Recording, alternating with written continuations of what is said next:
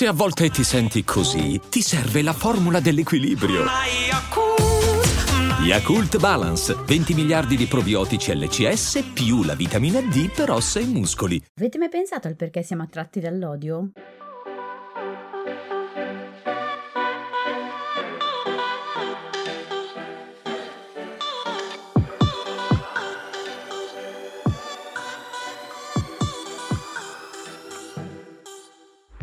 Benvenuti in questo nuovo episodio di TV Therapy, il podcast dove usiamo le serie TV per capire meglio noi stessi, le nostre emozioni, le relazioni, gli impantanamenti vari io sono Alessia, psicologa e psicoterapeuta e su Instagram mi trovate come Io non mi stresso. E io sono Giorgia, scrivo di serie tv e su Instagram mi trovate come Tellist, che è un blog che racconta le serie tv come meritano. Allora, oggi è la giornata della memoria e inizialmente in realtà non avevamo preparato alcun episodio ad hoc sul tema, però se volete potete trovare alcuni episodi relativi appunto al 27 gennaio mh, mm, passati, insomma, eh, scorrendo i vecchi episodi del podcast. Ne avevamo fatto sicuramente uno su Anna Frank, sul documentario Anna Frank. Sì, sul con la serie tv Anne Frank Video Diary che tra l'altro si trova su YouTube. Perfetto. Poi però ci sono stati alcuni casi di cronaca che ci hanno fatto un po' riflettere. In particolare ci siamo domandate, la giornata della memoria implica ricordare ed evitare meccanismi esattamente uguali a quelli dell'olocausto o forse possiamo apprendere e imparare qualcosa da portare anche nella nostra quotidianità, indipendentemente dall'etnia, dal genere, dalla fede religiosa delle persone a cui rivolgiamo le nostre parole e il nostro sguardo? Eh, domanda retorica, ovviamente puntiamo sulla seconda, cioè si possono includere entrambe le cose quantomeno e quindi possiamo provare, secondo noi, a utilizzare il passato accomodando gli insegnamenti eh, appunto passati alla realtà e agli strumenti attuali, ad esempio alla comunicazione che facciamo sui social. In questo episodio quindi torniamo a parlare di odio. Dico torniamo perché avevamo già affrontato l'argomento nell'episodio numero 62 di questo podcast, eh, ma con una sfumatura un po' diversa. In quel caso avevamo visto quali siano i fattori sociologici, psicologici e anche biologici che portano a provare ed esprimere odio nei confronti di cose o persone, perché mh, mm, odiare ci fa sentire meglio, insomma. E avevamo anche cercato di capire quando questo meccanismo risponde ai nostri bisogni in modo funzionale e quando invece diventa disfunzionale. Sì, ne avevamo parlato usando Gli Anelli del Potere, cioè la serie del Signore degli Anelli, che è diventata un caso esemplare di hate watching, cioè quella dinamica per cui molti di noi guardano serie tv che sanno già non gli piaceranno solo per il gusto di poterle poi commentare negativamente e magari trovare manforti in altri spettatori. Ricordo che Amazon aveva poi dovuto chiudere per alcuni giorni le valutazioni alla serie, le recensioni alla serie perché sostanzialmente arrivava, era stata bombardata da recensioni appositamente negative. Sì, poi queste ondate sono ulteriormente maggiori quando riguardano istituzioni, eh, aziende, non singole persone. Accade anche lì, eh, però poi vedremo che insomma è più frequente recente ed è un, sono andate più forti nel momento in cui riguarda una, uh, un'azienda, appunto. Sì, una, un'entità che non ha un esatto. volto preciso, diciamo. Esatto. Ecco, ed è proprio su questo ultimo aspetto, cioè quello di eh, il gusto di poterle commentare negativamente trovando manforte in altri, questo è l'aspetto a cui ci vogliamo agganciare per questo episodio. Negli ultimi due mesi, infatti, per via di alcuni noti casi di cronaca, si è tornati a parlare con più frequenza di odio, ma soprattutto della dimensione di gruppo dell'odio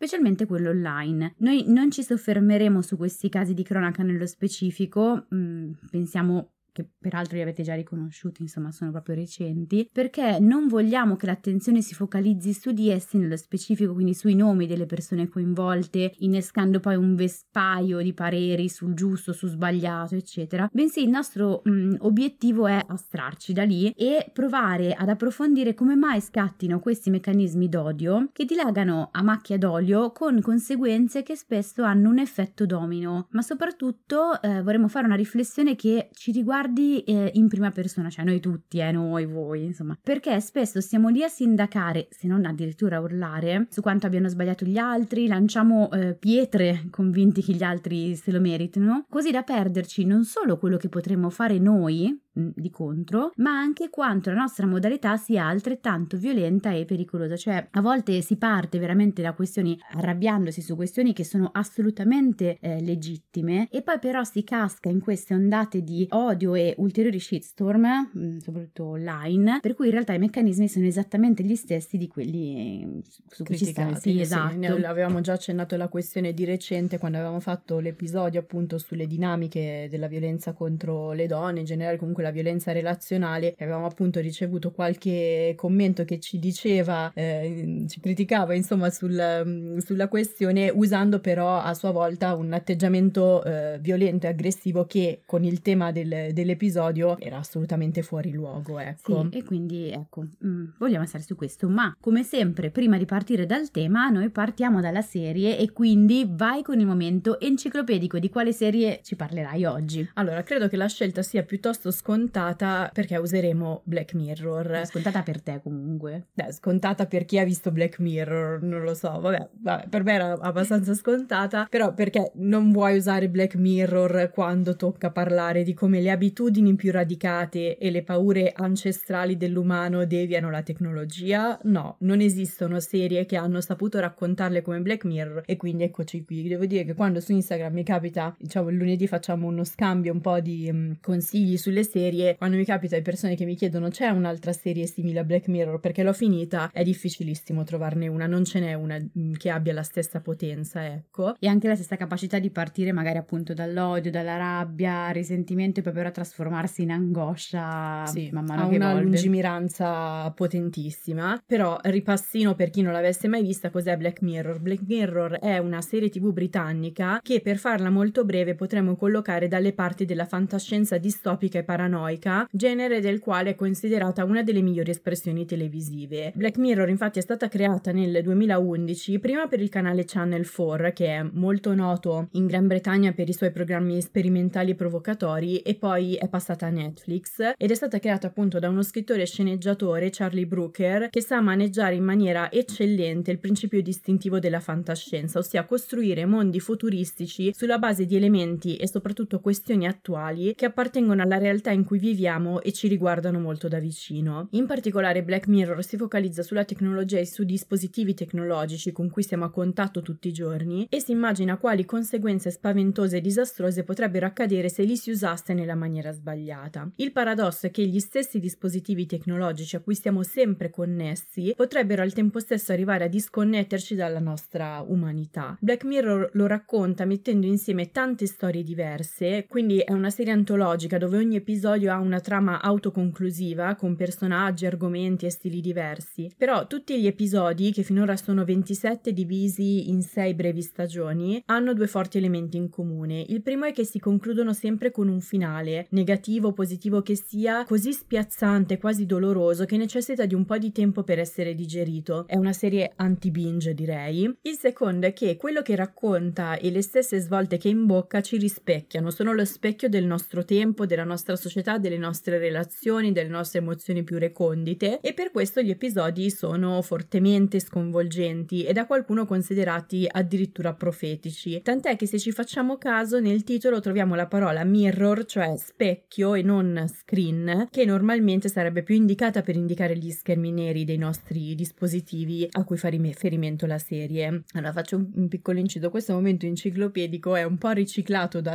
un episodio precedente che avevamo fatto su Black Mirror, era stato uno dei primi, perché secondo me l'avevo fatto, cioè quando poi l'ho, ri- l'ho riletto mi sembrava che descrivesse la serie in maniera abbastanza, diciamo così, completa che non me la sono sentita di ritoccarlo, Quando ecco. leggi quelle cose dici, ma l'ho scritto davvero io, ma è venuto bene. Esatto, è avvenuto proprio questo e quindi ho detto vabbè lo riciclo. Però ecco, qualcuno si è dimostrato un po' deluso del fatto che le ultime due stagioni della serie si siano fatte più morbide e meno tecnologiche, cosa senz'altro vera, dietro la quale però secondo me c'è una logica, perché Charlie Brooker non fa mai niente che non sia logico, e cioè che nel momento in cui la realtà ha raggiunto Black Mirror, quante volte ci siamo sentiti dire sembra di essere in una puntata di Black Mirror oppure Black Mirror aveva previsto questo e quest'altro, il suo creatore Charlie Brooker ha pensato che avesse ormai poco senso continuare a calcare la mano sulle brutture del mondo anche in televisione, cioè aveva lasciato proprio un'intervista mi ricordo dove diceva fuori il mondo è già abbastanza cupo, non mi sembra il caso di andare a calcare la mano, ma soprattutto poi nell'ultima stagione dove ha ripreso un po' eh, il filo dell'inquietudine, Brooker ha spostato l'occhio dalla tecnologia all'umano, di fatto rivelando la vera natura della serie, perché per Black Mirror la tecnologia è solo un pretesto poi per indagare quello che le interessa davvero, cioè le emozioni, le paure, le devianze, i dilemmi etici morali che sono radicati in secoli e secoli di storia dell'umanità. In soldoni possiamo evolverci quanto vogliamo, ma quello che c'è alla base, insomma, è vecchio di secoli e secoli, appartiene alla nostra natura, insomma. Sì, diciamo che possono cambiare gli strumenti, ma poi di fatto siamo noi a muovere i fili di quegli strumenti lì. Forse lo stesso discorso, per quanto io su questo stia ancora un attimino, insomma, cercando di capire, eccetera, mh,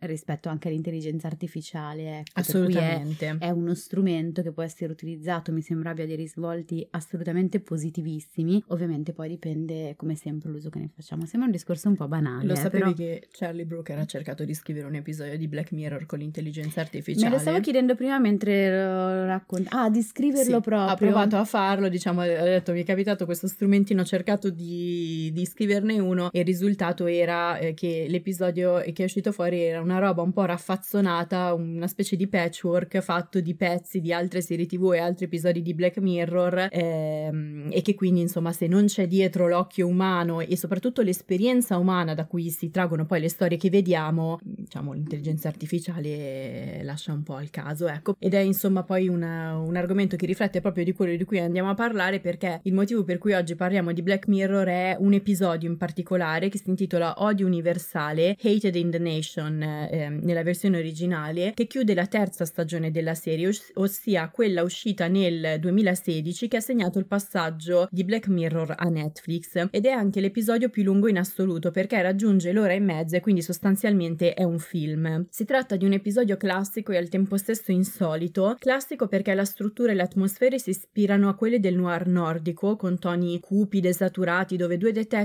si trovano a indagare su un caso di omicidio ponendo questioni morali feroci e difficili da sbrogliare. Ed è insolito innanzitutto perché se questa struttura è parecchio consueta nel panorama televisivo non lo è per la serie, nessun altro episodio di Black Mirror si sviluppa come un poliziesco e poi anche perché per quanto i messaggi che la trama vuole trasmettere sembrino così chiari da sembrare banali per una serie come Black Mirror, se li si osserva meglio emergono dettagli e significati molto interessanti. Però di cosa parla Odio Universale? La faccio brevissima, dando solo un accenno alla trama che poi completeremo più avanti. Per ora ci basta sapere che l'episodio ha come protagoniste due poliziotte inglesi, una già parecchio esperta e l'altra giovane con una specializzazione in materia informatica, che vengono appaiate per indagare sulla morte di una giornalista. Le ipotesi sono due, questa donna potrebbe essere stata uccisa dal marito, oppure la sua morte potrebbe essere legata a un vespaio di polemiche suscitate da un suo articolo dove criticava il suicidio di un giornalista disabile. Questa seconda ipotesi inizia a prendere sempre più concretezza quando altre persone finite in vespai mediatici cominciano a morire, scoprendo che i loro omicidi vengono commissionati per voto attraverso un gioco online che si chiama Gioco delle conseguenze, dove gli utenti sui social condannano la vittima di turno taggandola con l'hashtag Death to, cioè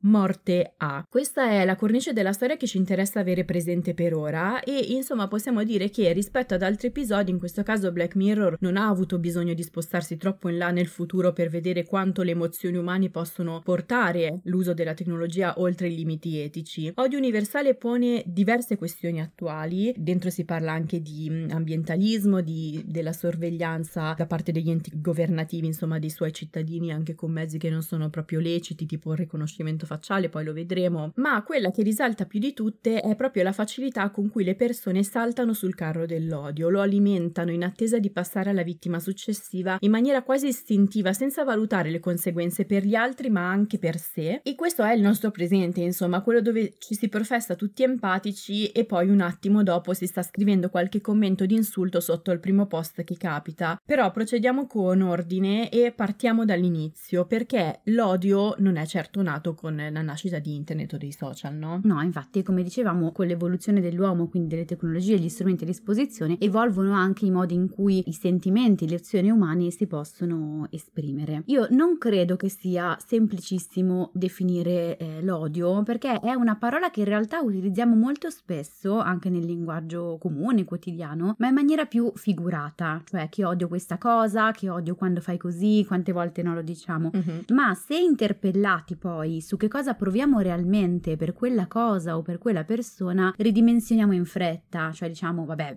forse odio è esagerato, no? Ci diciamo. Quando chiediamo quindi alle persone di ricordare un'esperienza in cui hanno provato davvero odio, perché poi anche a livello psicologico, no? Cioè nei percorsi, quando si cerca di mettere a fuoco al meglio un'emozione, si chiedono degli esempi. Allora, se quell'emozione è sostenuta da, da alcuni esempi, molto probabilmente è veritiera, mentre se c'è un pochino più di confusione o magari stiamo virando su altro, l'esempio è molto difficile da, da costruire, no? Allora, in questo caso qua, quando chiediamo appunto alle persone mh, di portare un esempio di un'esperienza in cui hanno provato davvero odio, di solito non sanno riportare dei veri e propri esempi e anzi la maggior parte delle persone non riesce a pensare a un momento in cui ha sperimentato il vero odio. Probabilmente quando parla di odio in realtà fa riferimento ad altre emozioni, qualcosa che non piace tanto, qualcosa che fa arrabbiare e così via. Quindi ecco, non è semplicissimo anche definirlo. Per farlo direi che possiamo dire che è un carico di tante emozioni che poi eh, si gonfiano e diventano potentissime, tanto da sentire di dover essere scaricate da qualche parte, possibilmente all'esterno e sulla persona o sull'entità, come dicevamo prima, che è oggetto di quell'odio e soprattutto con un intento distruttivo. Questo credo che sia un discrimine rispetto ad altre emozioni. L'odio infatti implica la valutazione che una persona o un gruppo sia malvagio e sebbene l'odio sia correlato ad altre emozioni, diciamo tra virgolette negative, presenta anche alcune caratteristiche che sono uniche, come appunto la motivazione a eliminare l'oggetto del proprio odio. Su questo poi ci torniamo perché quando andremo a capire perché odiamo, scopriremo anche che c'è un pezzo eh, narcisistico, Eccolo un tratto narcisistico. sì. Però giuro non come viene usato normalmente no. e mh, mm, abbiamo a mente tratto narcisistico. Non significa che l'odio lo provano solo le persone con disturbo narcisistico, è un tratto che è diverso. Ma secondo me è interessante perché così ci rendiamo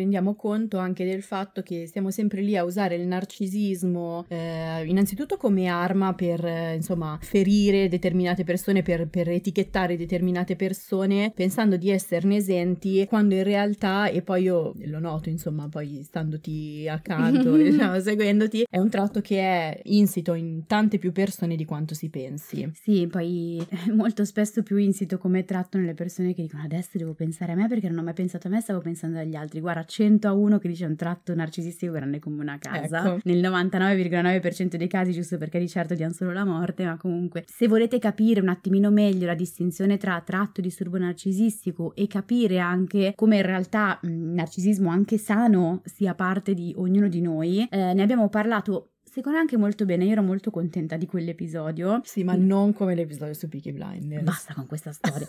Allora, nell'episodio numero 75, che è quello appunto dove cos'è davvero il narcisismo, e quindi l'avevamo definito un pochino eh, meglio, utilizzando anche quel magnifico libro di eh, Lingiardi che è Arcipelago N, dove ne parla Benone. Quindi ecco, l'episodio e il libro vi consigliamo, è un libricino piccino. Tra sì, l'altro. e utilizzando anche diverse serie TV, nel senso che per È ogni vero. grado di narcisismo avevamo usato una serie TV diversa, arrivando all'apoteosi che è Sì. Breaking Bad. Nel 75, nell'episodio numero 75 avevamo parlato di alcune forme di narcisismo e anche di disturbo narcisistico, diciamo così, alcune proprio quelle normali Sì. e altre meno gravi. E poi nell'episodio numero 76 avevamo parlato, forse è dove il narcisismo, quando il narcisismo diventa pericoloso, avevamo parlato dei gradi tipo del narcisismo maligno e della psicopatia, quindi qua si arriva ad azioni molto pericolose. Esatto.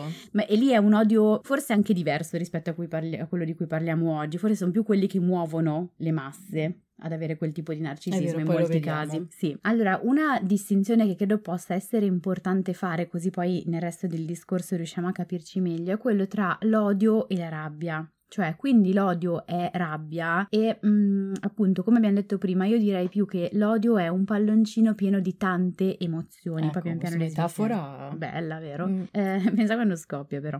Ecco. La differenza più teorica tra odio e rabbia è che l'odio coinvolge l'intero gruppo o individuo e non un aspetto particolare dell'individuo o del gruppo. Odi qualcuno per quello che è e sei arrabbiato con quel qualcuno per quello che eh, ha fatto. Tanto che è più facile riportare un esempio in cui siamo stati di una situazione in cui siamo stati arrabbiati con qualcuno rispetto a una situazione in cui abbiamo odiato qualcuno. Come vedremo poi infatti la rabbia ha a che fare un po' con me, con le cose che toccano i miei tasti e un po' con l'altro. L'odio nella maggior parte dei casi ha a che fare con una proiezione proiezione sull'altro di parti e in particolar modo insoddisfazioni, senso di risarcimento che però riguardano il sé. La rabbia quindi potremmo, poi qua ci sarebbe da fare un discorso enorme, però potremmo più considerarla in termini di comportamento. Quando le persone sono arrabbiate con qualcuno hanno spesso la sensazione di poter controllare l'altra persona. Che cosa intendiamo? La rabbia, quantomeno in questo caso per poterla distinguere dall'odio, è un cercare di rimuovere l'ostacolo che l'altra persona ci ha posto. Esempi. Mi ha fatto sentire triste? Ecco che si attiva la rabbia verso l'altro affinché io non entri in contatto con la mia tristezza o con la mia vulnerabilità o con la mia paura dell'abbandono. E in genere, tra l'altro, la rabbia ha proprio a che fare con un leggere nell'altro un'intenzionalità. Quindi tu hai fatto questa cosa, l'hai fatto apposta, avevi un'intenzione a farlo e quindi io mi arrabbio. Mm-hmm. Molto spesso se già togliamo il pezzo dell'intenzionalità, la rabbia si sgonfia, mentre sull'odio non conta granché. Quindi la rabbia è sempre un'emozione, ma questo ce lo siamo detti più volte, che si attiva in difesa di altre emozioni. Quindi ti arrabbi quando vuoi delle scuse, quando vuoi che qualcuno cambi il proprio comportamento, eccetera, eccetera. L'odio è decisamente più generale e spesso arriva a disumanizzare chi si ha davanti. Su questa, questa questione poi ci torneremo un sacco di volte perché è uno dei punti cardine, il disumanizzare è il punto cardine dell'odio. Ed è come se al posto del suo nome, del suo viso, dell'altra persona intendo, mettessimo ciò che ci rende insoddisfatti, arrabbiati, invidiosi. Quindi c'è qualcosa che ci manca e odiamo l'altro per questo. Ed è talmente eh, generale, senza volto, che può anche diffondersi da una generazione all'altra molto più facilmente della rabbia o della frustrazione. Ad esempio, se si chiede a persone che hanno vissuto personalmente una guerra e a persone che ne hanno sentito parlare solo mh, mm, dalle storie di altri, la quantità di odio riportato può essere la stessa per entrambi i gruppi. Questo lo leggevo da uno degli articoli che poi abbiamo usato come fonte per questo episodio che linkiamo mm-hmm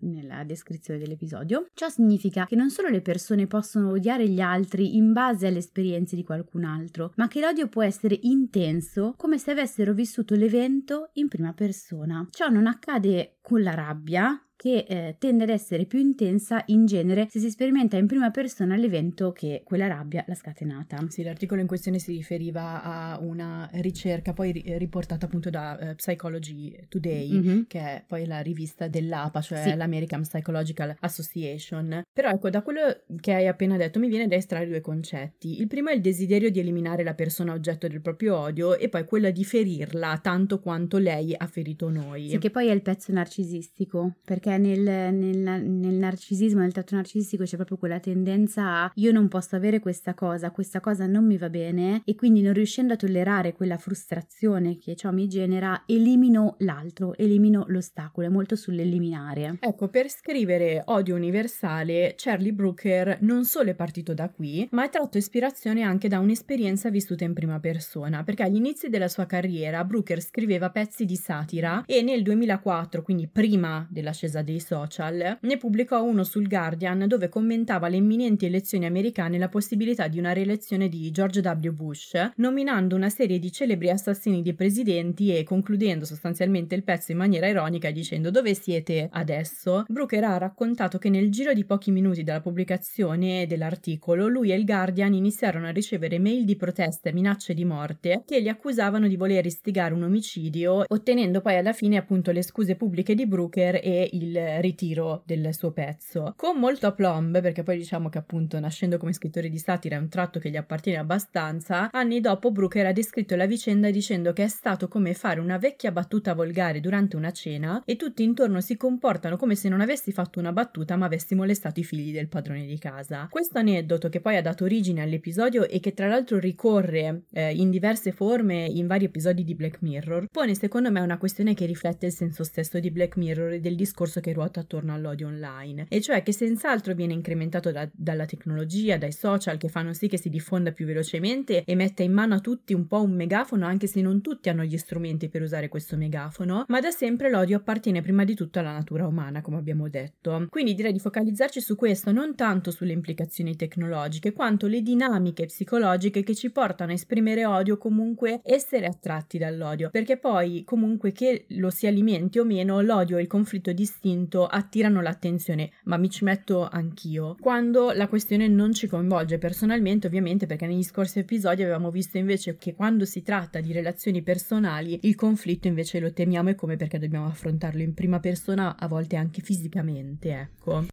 Another day is here, and you're ready for it. What to wear? Check. Breakfast, lunch, and dinner? Check. Planning for what's next and how to save for it? That's where Bank of America can help. For your financial to dos, Bank of America has experts ready to help get you closer to your goals. Get started at one of our local financial centers or 24-7 in our mobile banking app. Find a location near you at bankofamerica.com slash talk to us. What would you like the power to do?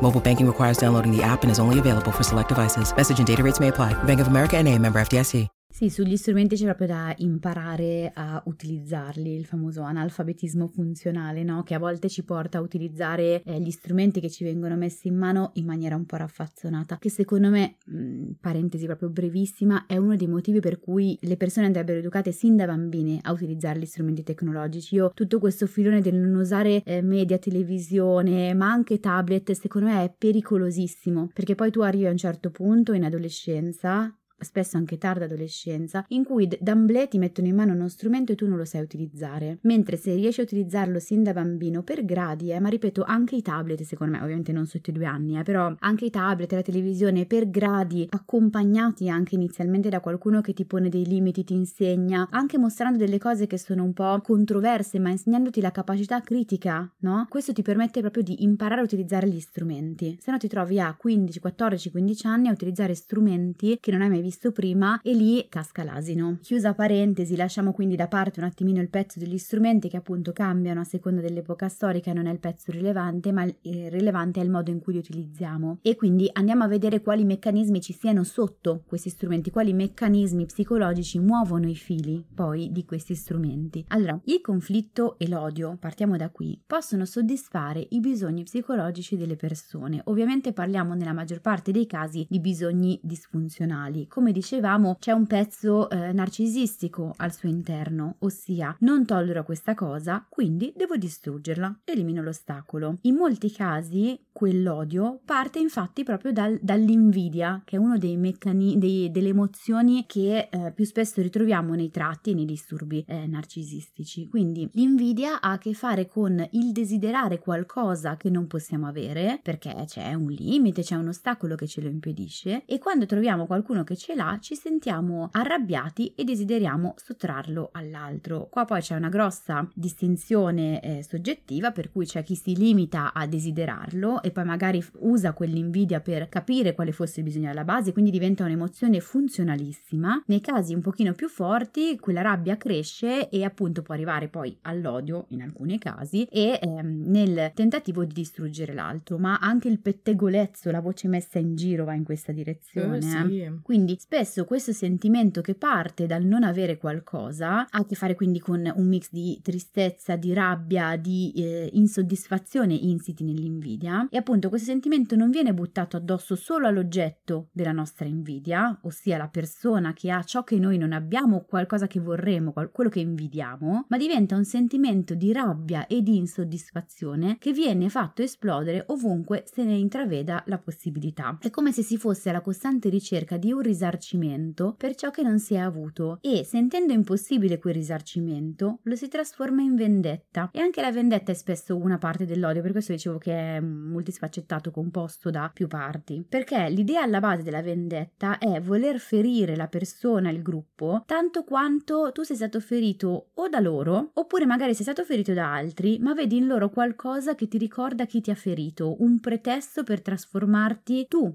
in quello che non subisce, cioè ci vedi dentro un'ingiustizia perché loro ce l'hanno, io no, perché loro hanno quella roba, io la vorrei, perché quella roba lì non mi piace e sento che dovrebbe essere eliminata e a tuo insindacabile giudizio ti ci butti a pesce. E mh, anche quando l'odio diventa di gruppo, come si vede appunto nelle shitstorm o nel cyberbullismo, perché a volte parliamo di quello, eh, quindi è vero e proprio bullismo in alcuni casi, i discorsi del singolo individuo fanno leva sulle emozioni, sull'insoddisfazione, sulle rabbie e sul bisogno di risarcimento del singolo, quindi è come se si sommassero più elementi e si trovasse eh, manforte. Anche di questo poi parliamo meglio più avanti, proprio la dinamica del gruppo. E c'è proprio una retorica atta a far leva sul, eh, sul singolo, perché ha a che fare proprio col modo in cui il discorso viene confezionato. Ogni tanto quando mi trovo dinanzi a delle, delle shitstorm ehm, che partono da una pagina social di una persona o partono da un giornale, ne parlavamo proprio anche l'altro giorno. Che poi vogliamo dire cosa vuol dire shitstorm, cioè proprio una vera e propria tempesta di merda sì. che ti si butta addosso. sì, esatto. Cioè, quello che, che, mi dico è: sono certa che se ne avessero parlato Francesco Costa, Luca Miscolin in, questi giorni a, a, Morning, avrebbero dato la stessa notizia, affrontato lo stesso tema senza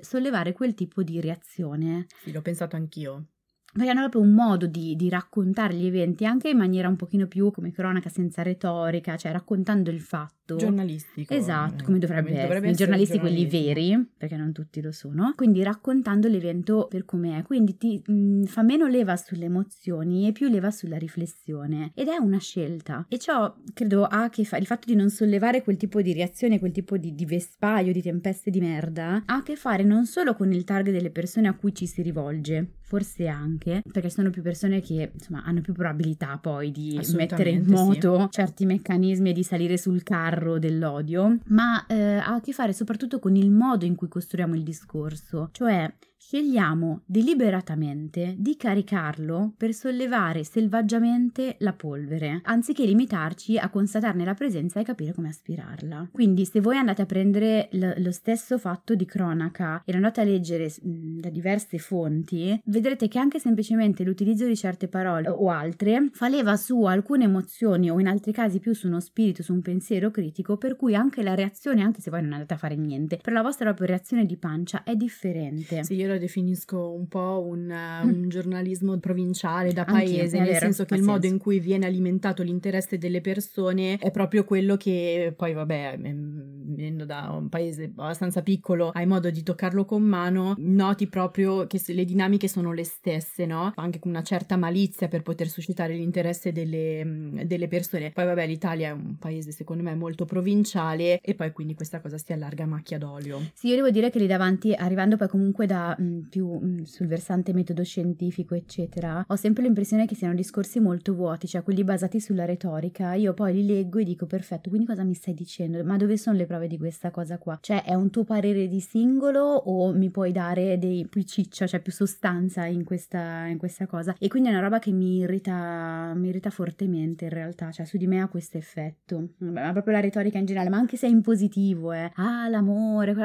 e quindi, cioè, stringiamo, andiamo al concreto. Però torniamo, torniamo all'odio. A volte ci si accanisce su un singolo quindi eh, e a volte invece contro gruppi eh, razziali, di genere o entità, come diciamo inizialmente, come ad esempio delle istituzioni. Ma il punto rimane un po' lo stesso e anche i meccanismi in realtà rimangono per certi versi simili, cioè svuotarli del loro assetto umano, togliergli un volto, togliergli l'identità, per riempirli di qualcosa che ha a che fare con la propria insoddisfazione, risentimento, rabbia, invidia, bisogno di risarcimento. Una ricerca del Journal of Experimental Social Psychology ha osservato come l'odio verso entità collettive possa dare la sensazione di trovare un senso alla propria vita e alla propria giornata. Ecco, quello di essere attratti dall'odio, indipendentemente dal fatto che poi decidiamo di alimentarlo, ci porta dritti all'elemento distintivo dell'episodio di Black Mirror che abbiamo scelto odio universale, perché l'odio viene rappresentato da Charlie Brooker come uno sciame di api che, eh, come una nuvola, fluttua da una vittima all'altra. Se provate a fare una googlata veloce, insomma, con il nome dell'episodio, vi escono proprio queste sagome umane che sono inseguite eh, da uno sciame d'api, ecco. D'altronde lui stesso ha paragonato l'odio online al, al meteo, diciamo come una cosa insomma che fluttua, che, che, è variabile, che è un morale. E non si tratta però di api vere nell'episodio, ma di api robot, cioè dei piccolissimi droni a forma di ape che in realtà sono stati creati con intenti benefici, cioè compensare l'estinzione delle api e quindi salvare il pianeta, ma un hacker misterioso ha trovato il modo per controllarle e direzionarle verso la vittima di turno uccidendola. Secondo alcune analisi l'idea delle api sarebbe un richiamo a X-Files, come poi peraltro il fatto che le due detective di odio universale siano eh, una coppia formata da una scettica e una believer, cioè una che crede insomma che certi fenomeni per quanto assurdi poi siano reali, eh, esattamente come gli agenti di X-Files eh, Murder e Scully. Però quella dello sciame è un'immagine, una metafora che ricorre spesso quando si vuole dare una percezione concreta di cosa sia l'odio collettivo, soprattutto quello online, perché uno uno sciame è grande, fitto, composto da tanti piccoli elementi che fanno un rumore fastidioso, ti assillano, si accaniscono e non se ne vanno finché non ti hanno fatto del male o comunque finché non trovano qualcuno o qualcos'altro verso cui puntare. Cioè, io certi utenti di social me li immagino proprio lì in attesa eh, dal, del prossimo scandalo, del prossimo conflitto, pronti a scattare per lasciare il proprio commento e cercare manforte nei propri simili. Tant'è che molto spesso chi viene colpito da una shitstorm, l'unica cosa che probabilmente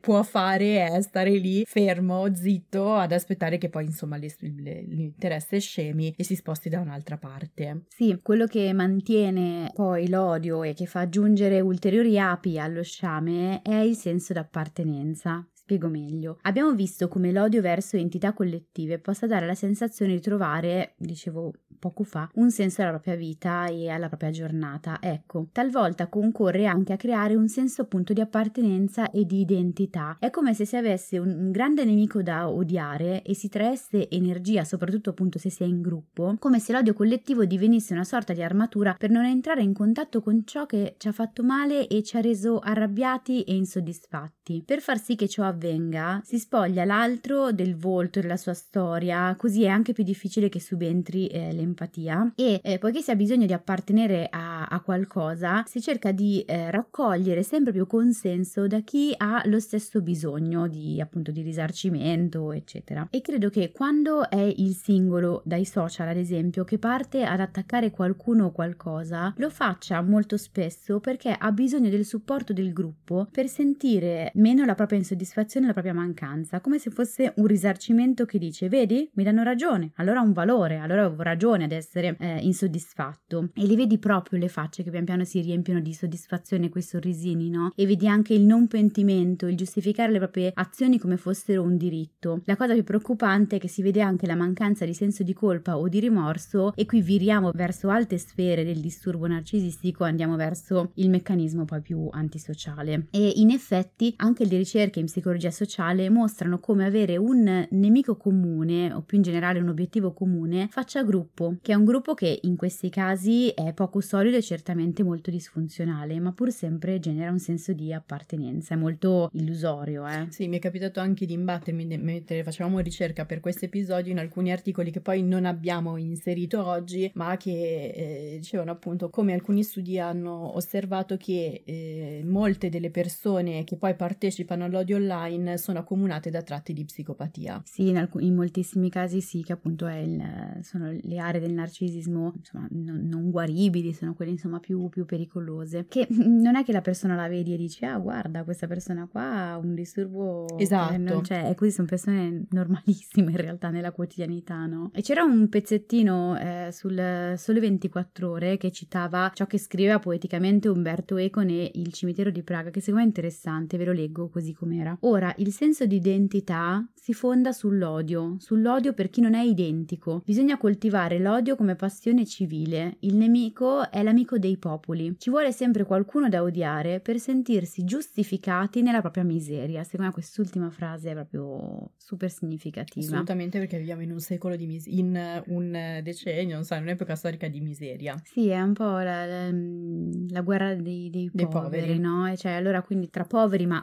insomma, emotivamente, no? Perché si sente miseri da un punto di vista emotivo si trova in punto in comune e che fa leva appunto sul, sull'odio. Il problema è che quando le dimensioni diventano grandi non spogliamo solo le vittime, cioè chi è oggetto dell'odio, della propria identità, ma ci spogliamo anche noi della nostra identità. Non ce ne rendiamo conto, ma è quello che facciamo. E anche qui ci sono interessanti esperimenti molto famosi, come quello di Milgram con le scosse elettriche o quello che Zimbardo descrive nel libro Effetto Lucifero ed è, insomma, descrive dei meccanismi che poi ritroviamo spesso anche in fatti di cronaca, anche internazionali come quello delle torture nelle prigioni di eh, Abu Ghraib del 2003. Non ve li racconto proprio bene quali esperimenti, però andateli a vederli, trovate proprio facilmente eh, googlandoli appunto. Esperimenti di Milgram e eh, Zimbardo, che ci ha scritto proprio anche un libro che è Effetto Lucifero. Cosa raccontano? Raccontano come l'aggressività possa essere fortemente influenzata dal contesto sociale eh, in cui una persona si trova, per cui anche persone,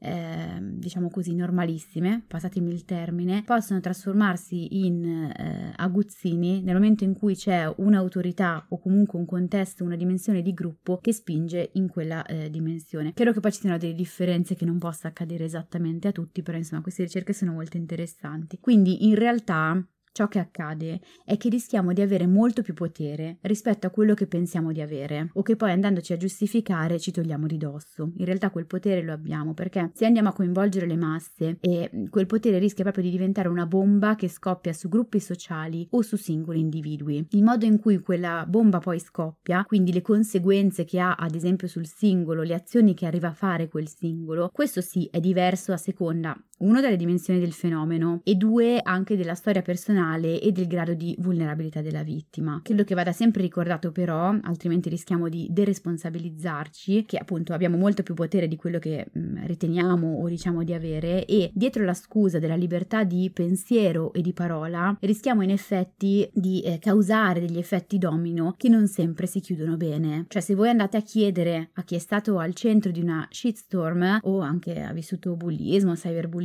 eccetera, vi racconterà emozioni molto simili, dal dall'angoscia al risveglio, ancora prima di essere consapevoli e ricordare che cosa è successo, alla sensazione di persecuzione, si sviluppano dei veri e propri tratti paranoidi in quel momento lì, dove sembra che tutti ti stiano guardando e tutti ce l'abbiano con te, all'idea che non passerà mai, eh, alle difficoltà nel sonno, del mangiare, non si riesce a dormire bene, non si riesce a mangiare, eccetera. Per cui ovviamente poi ci sono delle persone che sono molto più vulnerabili di altre, ma non per questo dovremmo fregarcene, anzi dovremmo averla a mente e quindi sulle persone più vulnerabili questo può avere degli effetti eh, devastanti e senza ritorno. Tuttavia, chi agisce non se ne rende conto o pensa di essere nel giusto e quindi preme ulteriormente il pedale perché l'odio allontana l'empatia. Questa secondo me è la cosa più pericolosa in assoluto e alcuni studi hanno osservato come questo porti proprio a un calo ulteriore dell'empatia, cioè sono inversamente proporzionali. All'aumentare dell'odio cala ulteriormente l'empatia e se già l'empatia di base è insomma piccina o quasi sempre utilizzata, esatto, mi piace come parola, o utilizzata sempre a proprio vantaggio, eh, l'odio è più facile, insomma. Che cosa succede? Cosa hanno visto questi studi? Che le persone che vengono esposte a lungo a hate speech hanno una capacità limitata di provare a mettersi nei panni degli altri e i risultati dimostrano che dopo essere state esposte a hate speech verso gruppi di persone precisi, si inizia a disumanizzarle, deumanizzarle e la sensibilità nei loro confronti diminuisce, anche quando diventano vittime di aggressioni verbali o fisiche, tutto è giustificato. Sì, insomma, diciamo che essere esposte alle hate speech significa proprio vivere in un ambiente eh, dove l'utilizzo dell'odio nelle conversazioni, l'odio verso qualcun altro è all'ordine del giorno, cioè le conversazioni sono proprio intrise di odio nei confronti di altre cose o altre persone. Sì, diciamo che poi in questo senso il mezzo favorisce, no? Perché c'è il computer di mezzo e quindi è più facile disumanizzare chi è davanti, nel senso che non lo vedi, non ne vedi le, la reazione, quindi anche il pezzo dell'empatia, devi proprio immaginarla, no? La reazione, l'impatto che puoi eh, avere sull'altro e anche gli effetti possono essere più devastanti in questo senso perché mentre non so se sei in una scuola e vivi bullismo tremendo lo stesso ci sono degli effetti pari al trauma anche nel corso del tempo però hai in mente la dimensione hai in mente che se ti togli da lì questo può finire nel momento in cui riguarda la rete internet non hai in mente la dimensione cioè ti ritrovi dentro una bolla che poi è una bolla perché molto spesso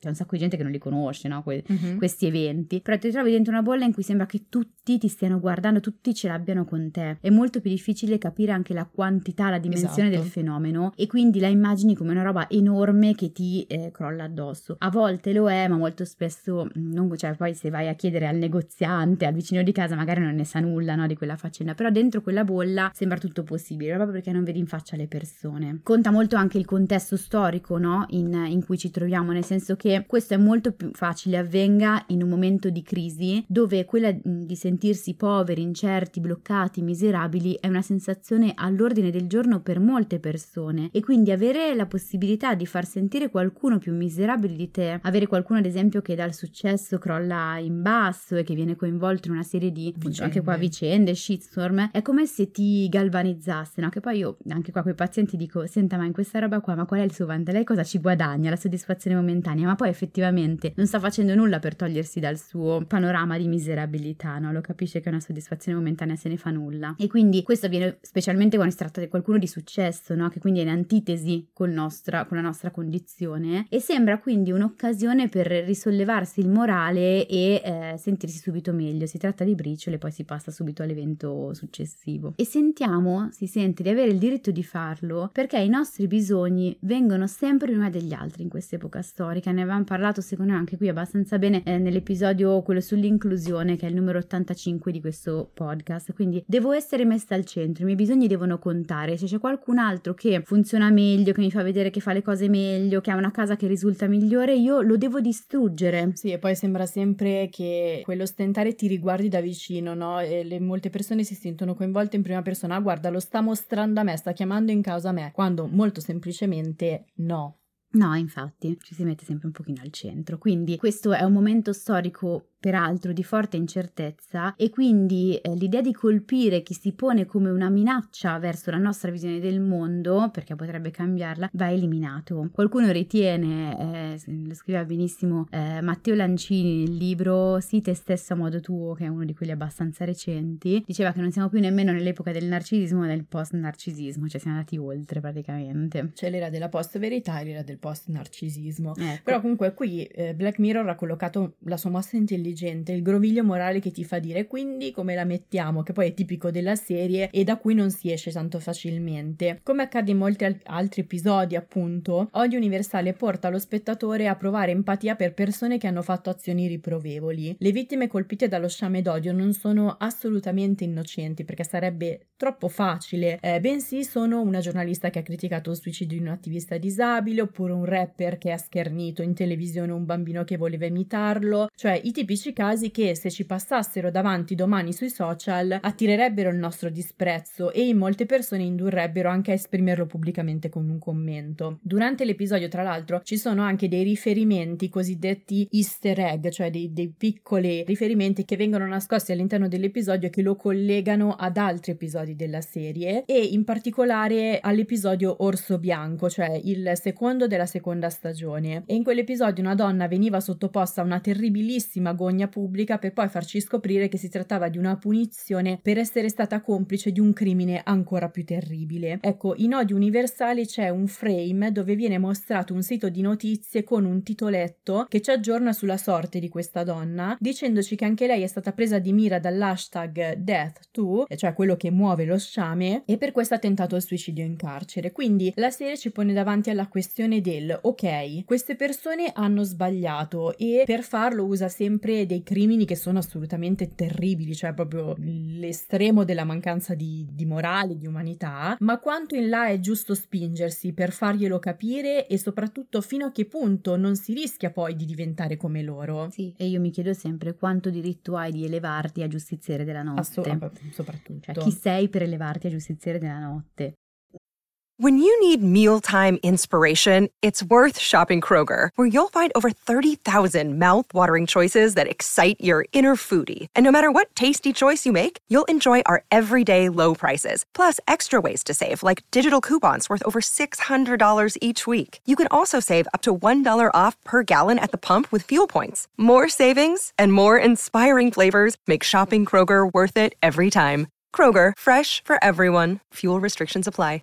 Guarda, mh, quella dell'odio è una reazione che avviene quasi in automatico e, come dicevamo prima, soprattutto nelle persone che hanno già un eh, bagaglio di empatia abbastanza basso. E non basta dire di essere empatici, anche qui in moltissimi casi, io azzardo a dire nella maggior parte dei casi in cui sento dire io sono molto empatico, mi spendo per gli altri, quando gli altri stanno male, sto malissimo anch'io, in realtà non si parla di empatia, ma di eh, estrema sensibilità, per cui il dolore dell'altro diventa il tuo, ma a quel punto tu non sei sull'altro, sei su te stesso. Ma sembra assurdissimo che ci troviamo nell'epoca del, dell'empatia, includiamo tutti eh, a voce, perché poi in realtà questa è anche l'epoca dell'odio, quindi le due cose sono in contrasto. Sì, ma perché nella maggior parte dei casi è una sensibilità su di te, quindi l'altro fa risuonare delle cose tue e a quel punto ti muove, ma se l'altro è diverso da te, eh, da un punto di vista diverso dal tuo, allora è impossibile eh, comprenderlo, è impossibile entrarci in contatto, mentre l'empatia ha a che fare con la capacità di, mettere, di mettersi nei panni degli altri, anche se quei panni sono diametralmente eh, opposti eh, ai tuoi. Ed è poi su questo che giocano certe notizie, soprattutto molti politici. C'è un articolo interessante nel New York Times dove lo psichiatra Richard Friedman ha spiegato le dinamiche neurologiche che ci sono alla base dell'odio collettivo e ha utilizzato l'esempio di Trump, che credo torni alla ribalta in eh, questi giorni per le elezioni, insomma, la campagna americana. E allora dice: allo stesso tempo, politici come Trump che alimentano rabbia e paura nei loro sostenitori, è interessantissimo comunque andare ad ascoltarne i discorsi perché quella retorica di cui parlavamo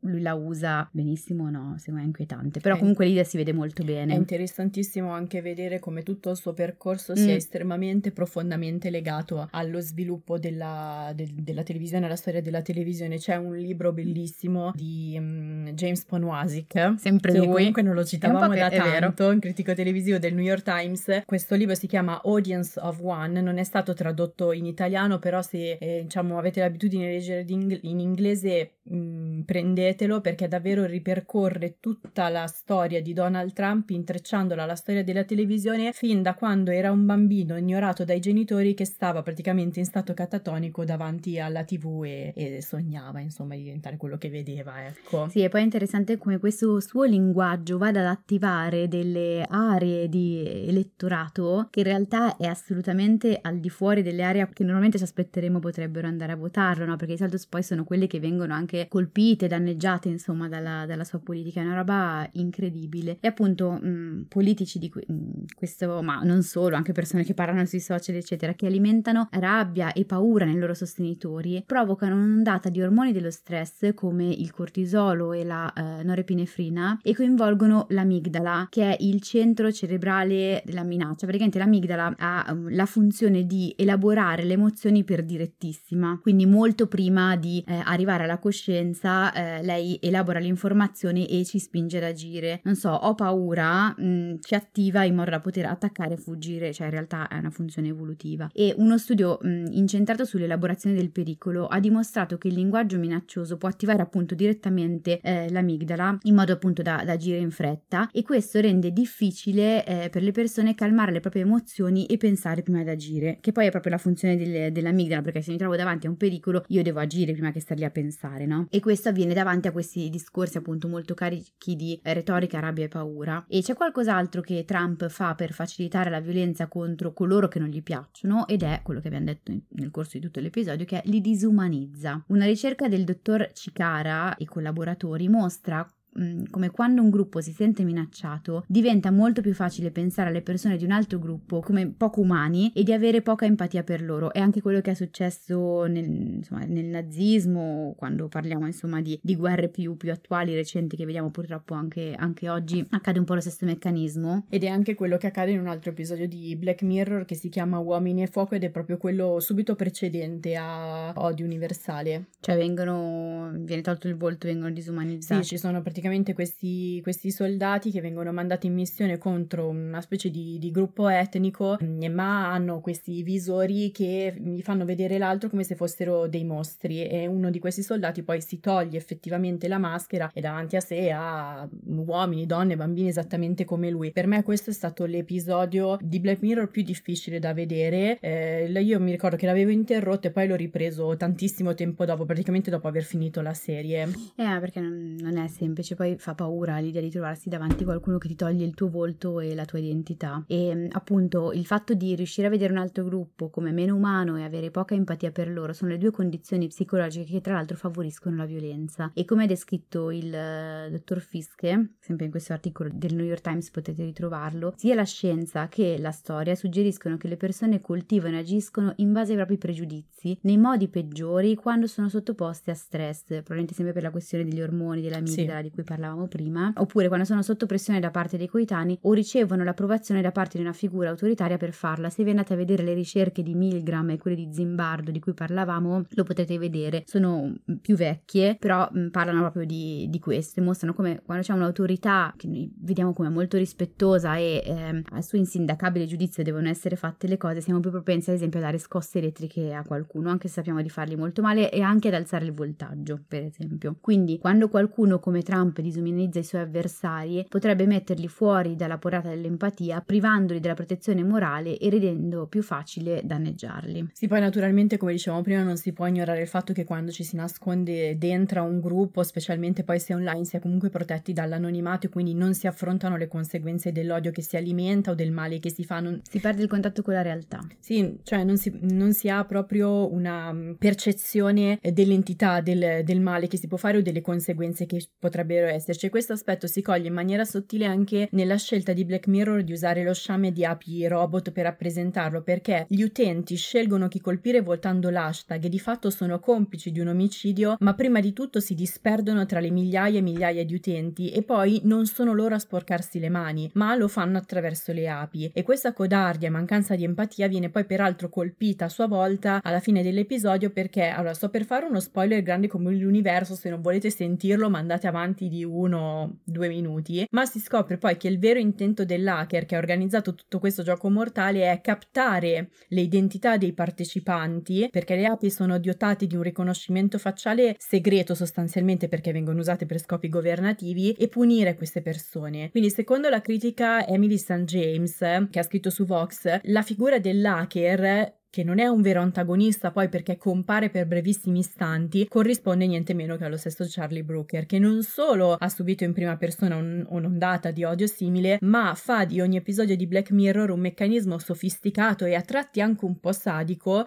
per mettere alle strette la nostra morale e darci una lezione sui nostri istinti peggiori. Cioè ti attiro e poi nel momento in cui ti ho attirato ti dico hai visto? Eh, ce l'ho fatta e adesso ti punisco. E cioè il suo scopo è farci fermare a riflettere riflettere, insomma. E, ed è quello che speriamo sia accaduto anche con questo episodio del podcast, insomma l'obiettivo era, era quello e come sempre portare un po' di pensiero critico e provare poi a utilizzarlo anche per altri eventi in futuro. Ed è per questo che ci siamo un po' poi più dilungate del solito, ecco. Esattamente. Però andiamo alle tre serie tv simili. Vai. Allora, la prima, era tanto che non lo dicevo, la prima non è una serie ma un episodio che è appunto Orso Bianco, White Bear, che al momento è su Netflix ed è eh, l'episodio di numero 2 della seconda stagione di Black Mirror che abbiamo citato prima, perché appunto in qualche modo è connesso a odio universale. Inizia con una donna che si risveglia in una casa senza ricordare come ci sia finita e una volta uscita viene sottoposta a una specie di gogna pubblica dove persone mascherate e non la seguono, la filmano, la spaventano finché alla fine non ci viene rivelato il perché di questo trattamento. Come al solito si scopre che la serie ci ha posto davanti a un dilemma, ossia si può empatizzare con una persona che ha commesso una cosa terribile, indicibile indicibile. Io la sciolgo subito, si può, eh, sì, si dividendo può. la persona in parti, con una parte empatizzo, con l'altra non giustifico e critico il comportamento. La questione è che Black Mirror ti fa prima vedere questa donna, certo. non ti dice cosa ha fatto, quindi poi tu alla fine dici, oh caspita, ho empatizzato con una donna e poi Charlie Brooker sceglie sempre proprio i crimini peggiori dell'umanità e quindi lì ecco eh, arriva appunto il, il, pugno nello stomaco. Ti fa sperimentare le parti una alla volta. Esatto, e dall'altra parte, l'altra parte del dilemma è quanto in là può spingersi una punizione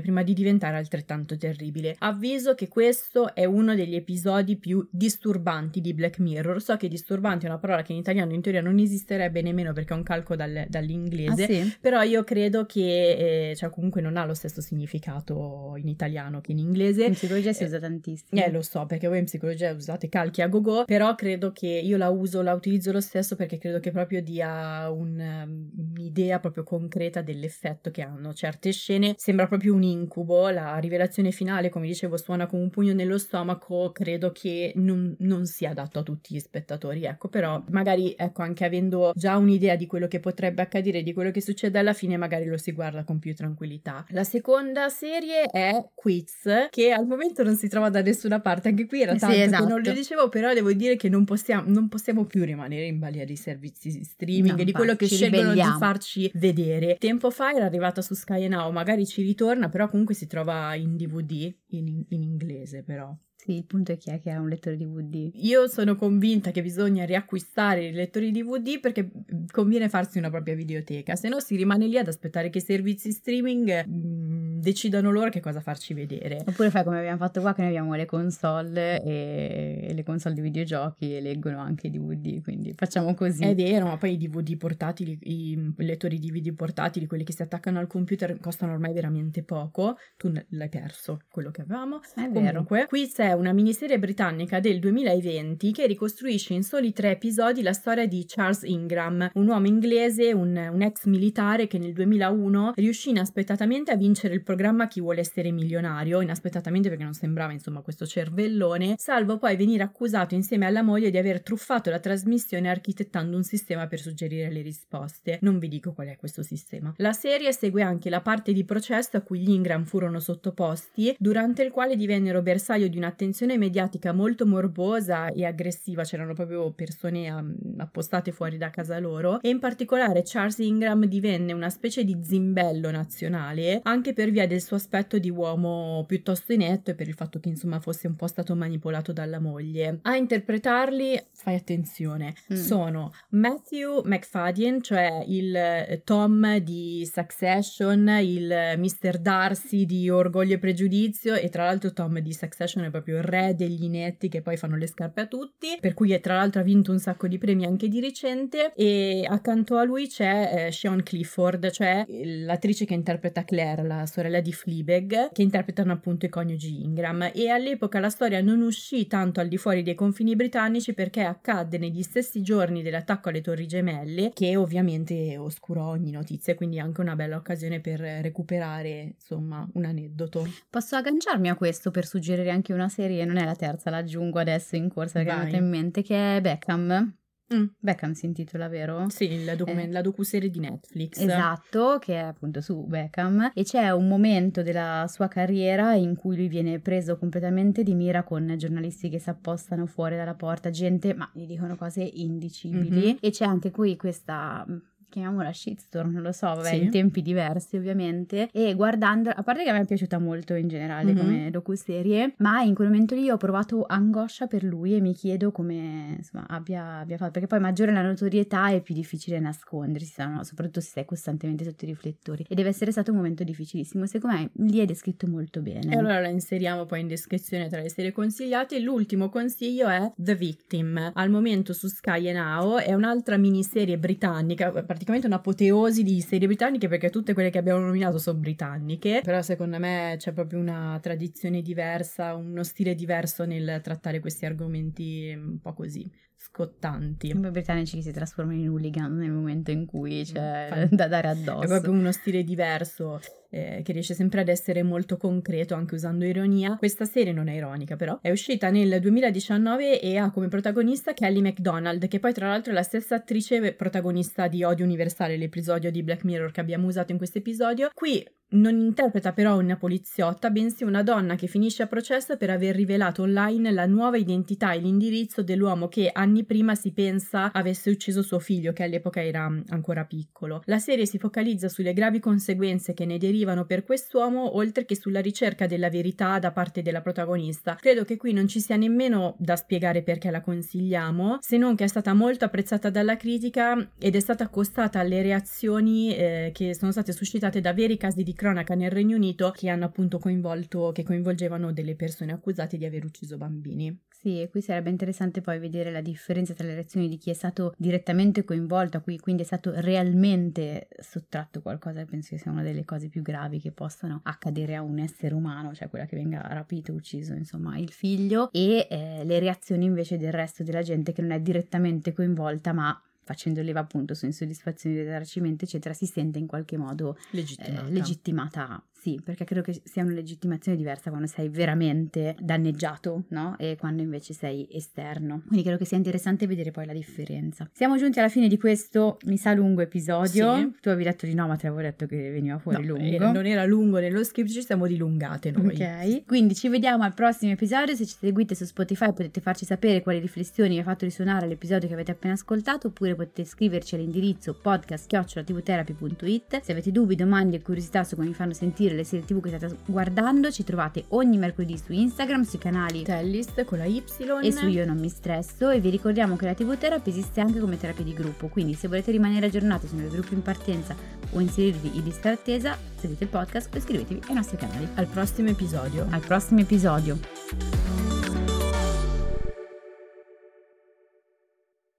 Vado? Eh sì, ma non urlare però. Io non mi prendo la responsabilità. La prendo io. eh. Me ne assumo io e affronterò le conseguenze. questi eh, meccanismi d'odio. D'odio o d'olio ho detto? D'odio. Ce la puoi Ok, fare? Eh no, non ce la faccio. Eh, lo so, infatti era ironico. Maleducata. Il secondo è che quello che era... Ma non puoi respirare col fischio. Hai respirato col fischio. Ma che cosa ne sai? Mica sei un vigile. Allora, Potrei andare a fare il vigile col naso. fermi, fermi il traffico respirando. Però saresti l'unica che lo fa inspirando e non espirando. Difficile ispirare e Hai fischiare. fa- eh, l'hai fatto adesso? Eh, però quando dopo devi dirigere il traffico devi farlo più spesso. Eh sì. Un casino. Il secondo è quello che... Ma che cosa... Allora, beh. È che Sì, quello sì, che sì, racconta hai messo troppi che Eh sì, non si mettono troppi che... eh, sempre più api, diciamo così, allo sciame. È Gio, Dio, una cimice. che spavento! È comparsa da qui. Ma dov'è? Qua. Spavento! Che miseria! Eh, non me l'aspettavo, ho visto una cosa che camminava. Guarda me è tranquilla però. Eh, tranquilla, non è come le api. Eh, no, ho capito, ma mi sono spaventata. Vieni qua, La domestica. ma ragazza. Ah, ah, eh no, perché se... Eh, eh, ma qua. Eh sì, la faccio cadere così poi... Eh sì, ma non addosso a me, perché Ma- non è che è piacevole. Andiamo. La metto al freddo, poverina. Eh, no, no. Non ribaltarla, Ma eh. secondo te... Non finirà più questo episodio, bro. Mm? Penso che durerà un'ora e mezza. Ti avevo detto che era lungo. No, perché stiamo parlando lente. Mm. Vacanze in Sicilia o in Sardegna. Con i traghetti GNV viaggi in relax, porti tutto quello che vuoi e ottieni super vantaggi. Col nuovo programma Fedeltà MyGNV accumuli punti viaggiando, ricevi un cashback del 20% e tanti sconti a bordo. Non c'è modo più conveniente per andare in vacanza. Scopri i dettagli su gnv.it.